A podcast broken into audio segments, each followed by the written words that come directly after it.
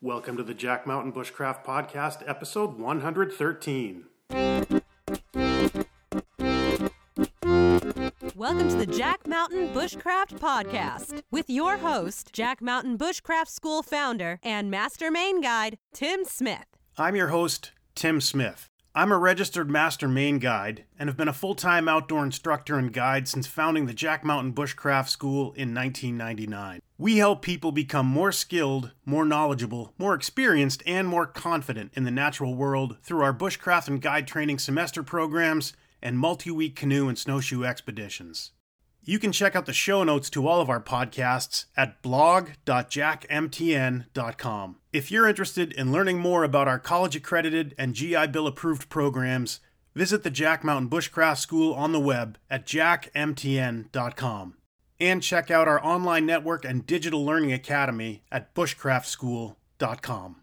Hello and welcome back to the Jack Mountain Bushcraft Podcast. It's been over a year since we've recorded one of these, and to be honest, just kind of burned out with it after 112 episodes. Felt like we were self plagiarizing our own horrible jokes. Uh, but enough time has passed now where I've completely forgotten all those jokes, so I'm ready to tell them again. So I think we're back. I think we're going to start uh, doing these regularly again. And uh, I am not alone here in the Guide Shack this morning. Uh, I'd like everybody out there in podcast land to give a big warm welcome to Tessa Storey. Good morning. Hello. Tessa uh, took a semester course with us last year, and immediately I said, We've got to get this girl on board here, and then worked on the Wilderness Canoe Expedition semester last year, and then the Fall Bushcraft semester, and now we're back because today we start the the four week canoe expedition. Yes, we do. So um, yeah, it's going to be busy. Life is going to be busy here. So for me personally, like after running winter programs, then you kind of go into semi hibernation and you don't uh, interact with people a ton, and then hermit style. And then today we'll jump right into it and like full on social butterfly, you know, uh, loud and social all day. Yeah, time for the jokes. Yeah, time the jokes for are the back. jokes. it's uh, yeah, much to the chagrin of everybody else involved. Um, I like it. But we're gonna uh, yeah hopefully bring you guys some regular dispatches from the field. The way that we record these things is a simple little handheld audio recorder so we can bring it with us. We don't have a studio or anything fancy like that and this little thing. It's like the size of two decks of cards. So uh, The guide shack is fancy. the guide shack is fancy. Yeah. yeah. But the audio recorder isn't.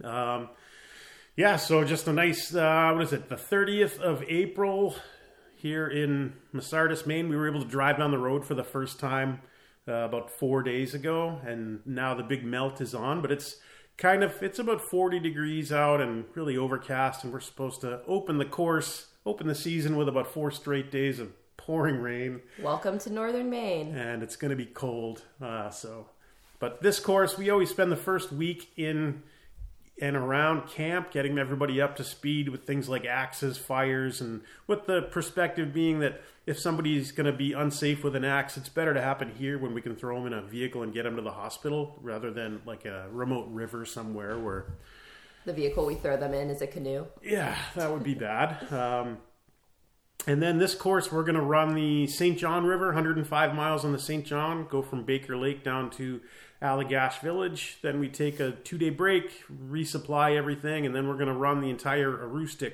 River back to here, unless water levels are too low, and then we'll probably do the Allagash. But the awesome thing about May in Maine, in northern Maine, is all the rivers are high, the bugs aren't out yet, the fish are just waking up, and all the edible greens. So it's an awesome month to uh, to live outside. It's an awesome month to live outdoors on the river. Yeah, I'm excited to get out there in May this year. Um, last year during May, I was here for my course, and we spend most of the nine week semester in the field school, um, with the last week being out on the river. So basically, that means we wait until the black flies are fully out, and then we go and spend a week on the river.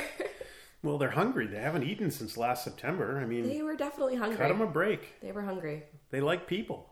Breakfast, lunch, and dinner. all the time, and clean water. So that's nice. Uh, this is a this year we're changing gears a little bit with our scheduling process for the past six or seven years, we've run the canoe expedition, the, the big canoe expedition in the summertime. And lately, we've just been plagued with a bunch of droughts in the summer, and it really limits where we can go.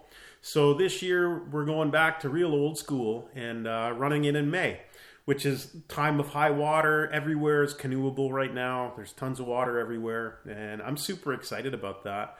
Uh, but the flip side is that we're not running a spring semester this year. We switched that to the summer. So today we start with the canoe expedition, and then we've got four weeks of that. And then we have a week off, and then we do a nine week semester, and then is it a week or two, Two off? weeks. Two weeks off, and then we do the second nine week semester. So it's going to be, you know, we're going to hit the ground running today, and then it's kind of like a sprint straight out to Halloween. So should be a fun season. Uh, You know, I'm super excited for it, and uh, off season seems to get longer every year when you're just kind of killing time waiting for things to get. when you're in. Aroostook County. Yeah. Yeah. I'm sure off season feels like a long time. I kind of had just felt like we we put the canoes back in the barn the other day, Yeah, and now I'm back. but like, I live down in Portland, so it's like a there's a nightmare little more for happening. you. It's getting worse. yeah, I've never left. Actually, somebody send help. I'm chained to this table. Yep. Uh, is that Stockholm syndrome? What is that when you are No, because I don't like you. right? Yeah. Okay. Is that Oslo? Stockholm sy- syndrome. Oslo syndrome? Yeah, wrong wrong uh, city. Masardis syndrome? Masardis syndrome. So I know everybody out there is curious. Tell us a little bit about your background. Well, tell them. I know, but tell them. Um, so yeah, my background is that I'm pretty new at doing all of this, this bushcraft stuff. Um, I have been living in Portland for the last like decade and working in the service industry, mostly in coffee. Have opened a few coffee shops and worked as a manager, um, and in all different facets of the food service industry. And after COVID, I kind of just decided if I didn't have my own place, I didn't want to do it at all anymore. So I was traveling a bit. Um, my partner has a food truck and he does festivals out of state. So we were traveling a bit and camping along the way. And I remember one day I was just sitting outside and I thought, I could work outside, but how could I work outside? So when we came back home, I kind of started looking into things, maybe thinking about taking a wilderness first responder course, which my friend had done recently. Um, and the first thing that popped up was Jack Mountain Bushcraft School.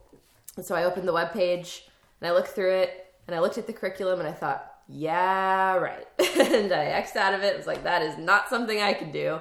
And kept looking through stuff, but I kept being drawn back to the page, especially because it was in Maine. And for some reason, I had this idea that I needed to go to Vermont or Montana or somewhere really far away when, duh, Maine is beautiful and amazing and has plenty of things to do outdoors. Um, and I kept going back and said to my friends, like, is this crazy that I want to do this? And thankfully, they encouraged me being crazy and told me I should do it. So Those are the types of friends that you want in this world, right? Like they're great. I don't like friends that are like, "Oh, don't do it. Take the safe path." no, like stay they at are home. not like Don't that at all. Yeah, no, are, in fact, they're like, please do not ever work at a coffee shop again. Go be crazy, get in the canoe. yeah. You know, it's for me. Um, so yeah, I signed up. I did the nine week course last year and loved it. Wasn't really sure what my goal in doing it was. I just knew I wanted to do something new and learn some new skills. And then I accidentally got a job. Whoops. yeah, uh, worked out pretty good. Yeah. Um, Except for the whole being chained to the table thing. yeah, but uh, yeah, these table legs are removable, so you're not really. Well, yeah, I get to go like out on the canoe, but when I come back, I have to be put back on the table. Uh, that's great. Yeah. Um, cool. So we don't have a ton of stuff to talk about this episode. We're just kind of this is the first one that we're doing together. Um, but I did want to relay one story from last year's wilderness canoe expedition semester, and I like to call this story the best beer of 2022. So it was, I think it was the beginning of week four of the four week course. Yep, it was right when we had put in Beginning to- of week four, we're on the east branch of the Penobscot, super clear river. We put it on the Grand Lake Road Bridge, just uh, just down from the dam at Grand Lake Matagamon. And day one on that trip, you're it's a pretty easy float. Uh, But we're a little groggy. I mean, this is week four, so we've been going through it. We're a little. I mean, I am. I'm. I'm sitting in the bow comfortably, You'll see the photo. We'll post the photo Yes. of uh, of this experience. So yeah, we were in the canoe together. Tessa was in the bow. I'm poling downstream. It's about three and a half feet deep, three three and a half feet deep. Crystal clear water, rocky bottom, and I'm just kind of looking around, and I see something on the bottom. I see a glint. I go, "What is that gold thing?" And Tim goes, "Ugh, trash," and starts pulling back up. Well, yeah. So it was a, it, it was, it's a pretty popular campground at the bridge there. So people are probably drinking and doing whatever. So I, you know, I looked at it and I was like, oh, it's a beer bottle, and it just made me kind of annoyed with humanity that someone's going to take these beautiful Maine rivers that we love and just litter like beer bottles and stuff. Just it's dumb, right? It makes me mad. So I turn around and Tim is just fully in the river now. So I stopped the canoe. I pulled back upstream, like I don't know, we were probably twenty feet. Yeah. Pull back up twenty feet, jump out of the boat, reach down and grab it, and I'm like, "Hey, Tessa, guess what? It's full." And it was cold because the water is nice, clear, and cold. It was a Molson Golden sitting on the bottom of the river. So she's like, "I think you were like, what are you gonna do?" And I, I think I said, "I'm gonna drink it."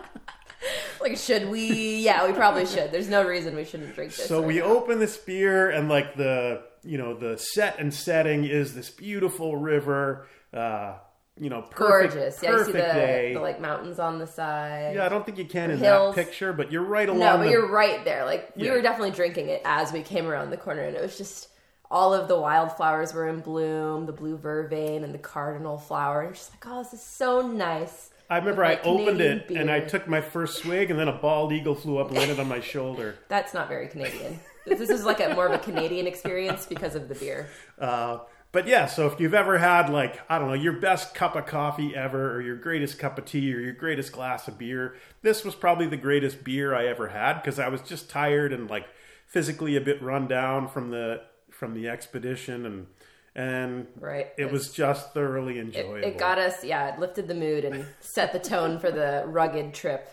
But yeah, check out the photos associated with this. If you're hearing this on an app, you can clip through to the uh, click through to the to the page that it's on and see those photos. But yeah, that was a great time. So other current events, life is really coming back to the land here at the field school. Like literally snow a couple of days ago, but we've got our first wildflowers out. The Tussilago farfara, the colt's foot is out. Um, saw my first mushroom yesterday, the Gyromitra esculenta, the poisonous false morel Don't eat it. And we've been listening to the birds. Uh, but a little bit of trivia about the, the false morel mushroom. Probably 20 years ago, I heard this mycologist give a talk, and they said that it's the only mushroom that's ever killed somebody where nobody ate it. So the story was that somebody, I think they said it was in New York City, they th- were convinced these were morels, and they had a pot full of them boiling on a stove with a super tight lid on it.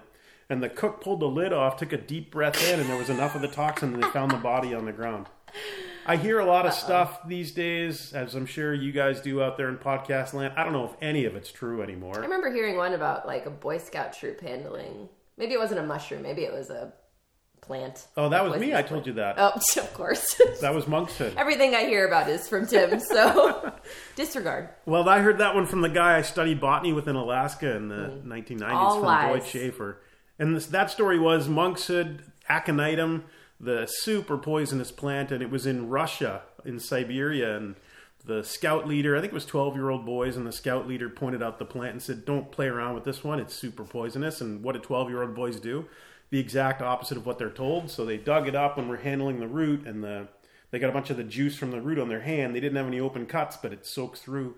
We like to think of our skin as like a layer of saran wrap that covers, keeps our body in and the outside world Oh, out, but it's very porous. So if you're handling toxic things, it'll absorb right through the skin. But yeah, I was on a trip once actually. I've eaten that false morel. Uh, not on purpose. dead? No, it was. Uh, I was on a trip, and I was like the young guide on the trip, and the senior guide was convinced that that was a morel. Are you being serious? I'm being dead serious. Thankfully, you have there- to look Tim in the eyes. You have to look for any shift of a joke. there were like eight people on the trip, big pot of dinner, and just one of those little mushrooms went in, so it wasn't like a high Oh. enough dosage to make anybody sick. But he, yeah, so um, Smart. the point is of me bringing this up is that you should always be 100% certain before you especially with mushrooms Yeah. before it goes anywhere near your body especially your mouth. And don't be afraid to speak up if if you know. I, at that point, I didn't. I wasn't 100 percent certain that it was not a morel, um, so I just went along with it. But you know, in retrospect, Nobody got sick at all. no, because it was one small mushroom in like a two gallon pot of food or something.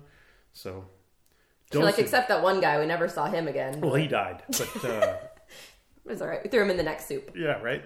Um, anyway, yeah, life's coming back to the land. You said you had a terrible night's sleep, I did. It was awful. but you Um, woke up at four thirty and heard who? I heard a woodcock this morning. Um, they make really funny little noises. Yeah.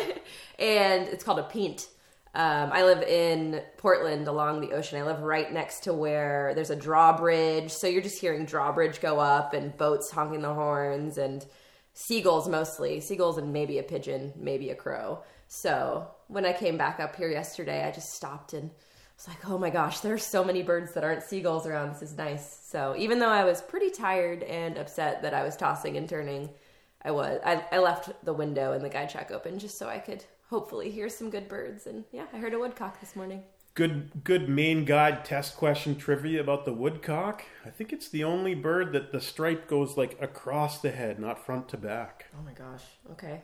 Yeah. Log that down. Well, there's like the state of Maine, chronically underfunded. They're using the same written test questions as they had in like 1975, so they never upgrade them. So. I never knew about that question.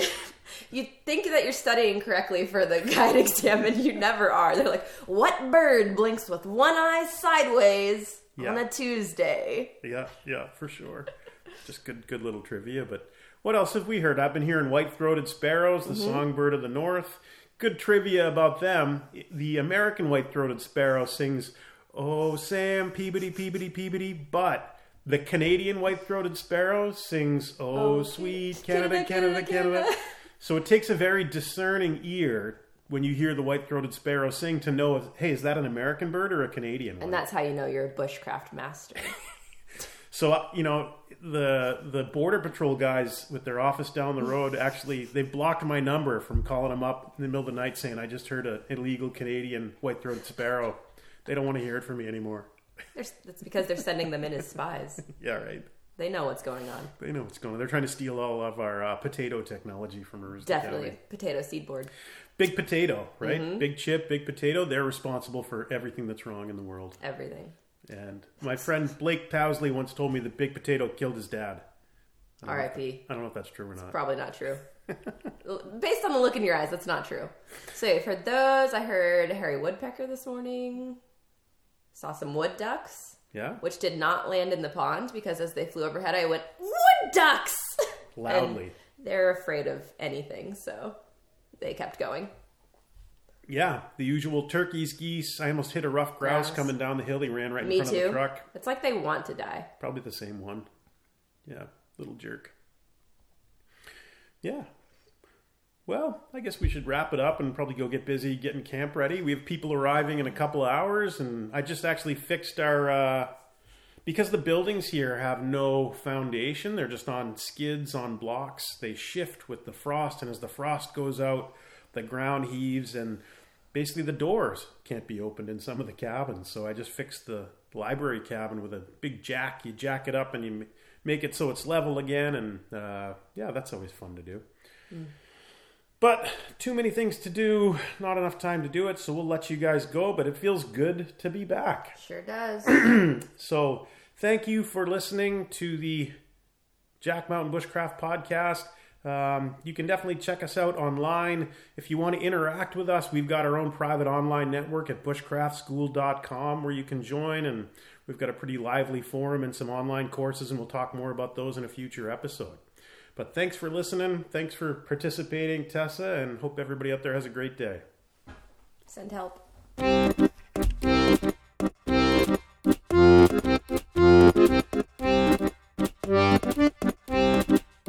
You have been listening to the Jack Mountain Bushcraft Podcast.